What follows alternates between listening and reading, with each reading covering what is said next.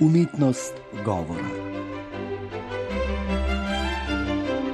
Poslušalke in poslušalci slovenskih oddaj Tržaškega radia. V prikazu govorniških vrst se počasi bližamo govorom o ožjem pomenu besede. Preden se jih lotimo, pa preskočimo iz dvogovorov in mnogo govorov k samogovorom ali monologom. Obe besedi, slovenska in tujka, imata seveda več pomenov.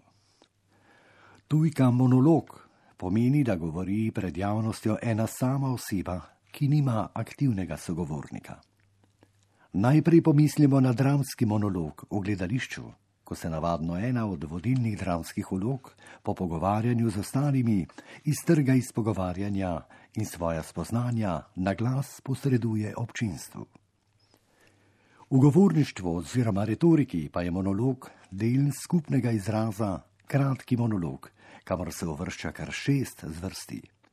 Uvodna beseda in diskusija ter informacija, poročilo, izjava in komentar.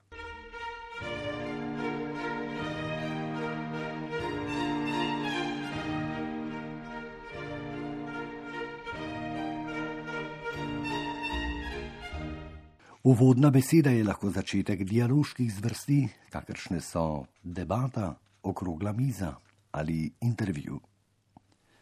Govornik kratko uvede poslušalce v tematiko, predstavi sogovornike in predvideni čas trajanja, da, kakor rečemo pogovorno, poslušalci tempirajo svojo pozornost. Bolje je, če ne celo nujno, da se uvodna beseda ne improvizira, ampak jo temeljito pripravimo. Paziti pa je treba, da ne vsebuje nikakršnih komentarjev, stališč ali analiz. Sam začetek se uvede z nagovorom, ki naj bo nekje na meji med stereotipom in nenavadnostjo. Hočem reči, naj bo nagovor čim normalnejši. Za primer naj navedem pozdrav, dober dan. Če ga bomo izgovarjali sproščeno, ne bomo podarjali pridevnika dober, čeprav želimo prav to. Gre za tako imenovano konvencionalno frazeologijo, ki smo ji priča tudi v naprimer uradnem pogovoru. Dovolite mi, da se predstavim in podobno. Informacija ali vest je značilni žurnalistični monolog, ki se navadno uvršča v nek nis ali blok. Na radiju smo temu nekdaj rekli poročila. Na televiziji pa služijo udarne informacije za uvod v informativno oddajo, kakršna je dnevnik. Bistvo informacije je, da odgovori zgolj na vprašanja, kaj, kdaj in kje. Kot strokovni monolog pa igra podobno vlogo diskusija. Je vrsta kratkih monologov od ene do pet minut.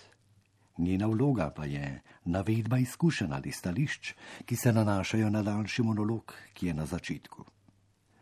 Neurokirurg predava o operaciji možganov in podrobno razloži svojo tehniko.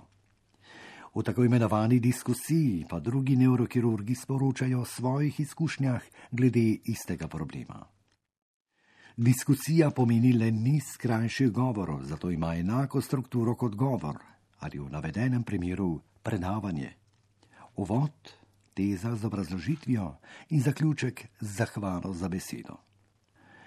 Na strokovnih srečanjih se čas za diskusijo posameznika vnaprej napove, zato voditelj sme diskutanta prekiniti, če ne spoštuje odmerenega časa, še preden je ta končal. Še jezikoslovna opaska. Beseda diskusija se kot nestrokovni termin uporablja pogosto tudi na mesto besede debata.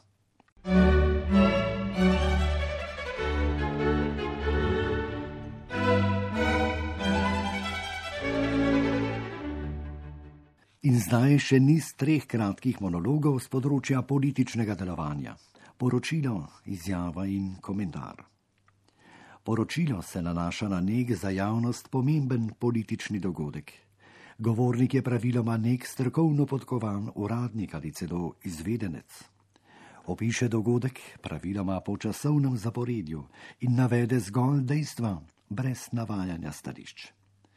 Lahko to je sme ali celo priporočljivo je, da uporabi tudi ponazoritve, predmete, slike in posnetke.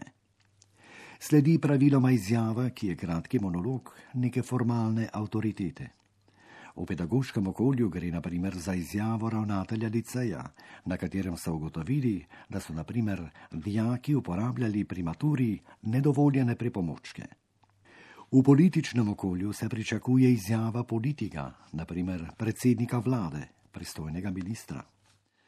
V gospodarskem okolju je poklican dati izjavo direktor. Gre za odgovor na javno zastavljeno vprašanje ali nek pomemben problem in ima vlogo dokumenta. Zato izjava pridobi na svoji verodostojnosti, če se ali prebere ali pa se vsaj v roki drži besedilo. To poslušalcu dokazuje, da je temeljito pripravljena in premišljena in da govornik stoji za njo. Slogovno izjavo odlikuje enoumnost, razumljivost, resničnost, ki se jim lahko pridružijo tudi prvine dostojanstvenosti. Pri tem mislim na morebitno izjavo britanske kraljice Elizabete, naprimer o Brexitu.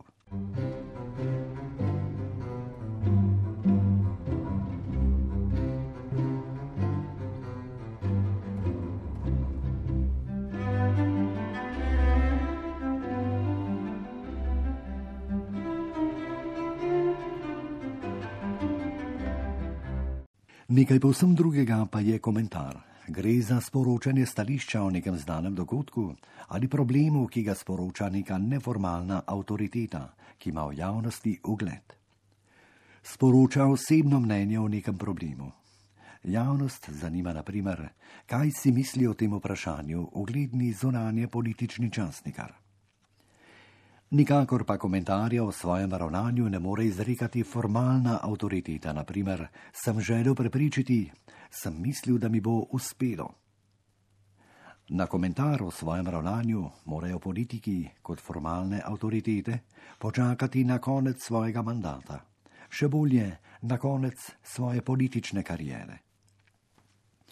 Ali to strokovno stališče politiki spoštujejo? Žal, pogosto krat ne. To se je razbohotilo z uporabo negovorniških sredstev komunikacije, to je Twitterjev, kar pa ne sodi v področje govorništva. Zato se pri tej misli poslovimo.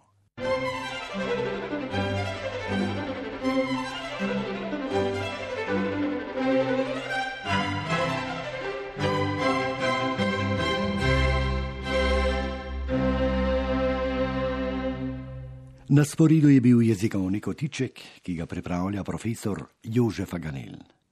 Uredništvo Lucija Tavčar.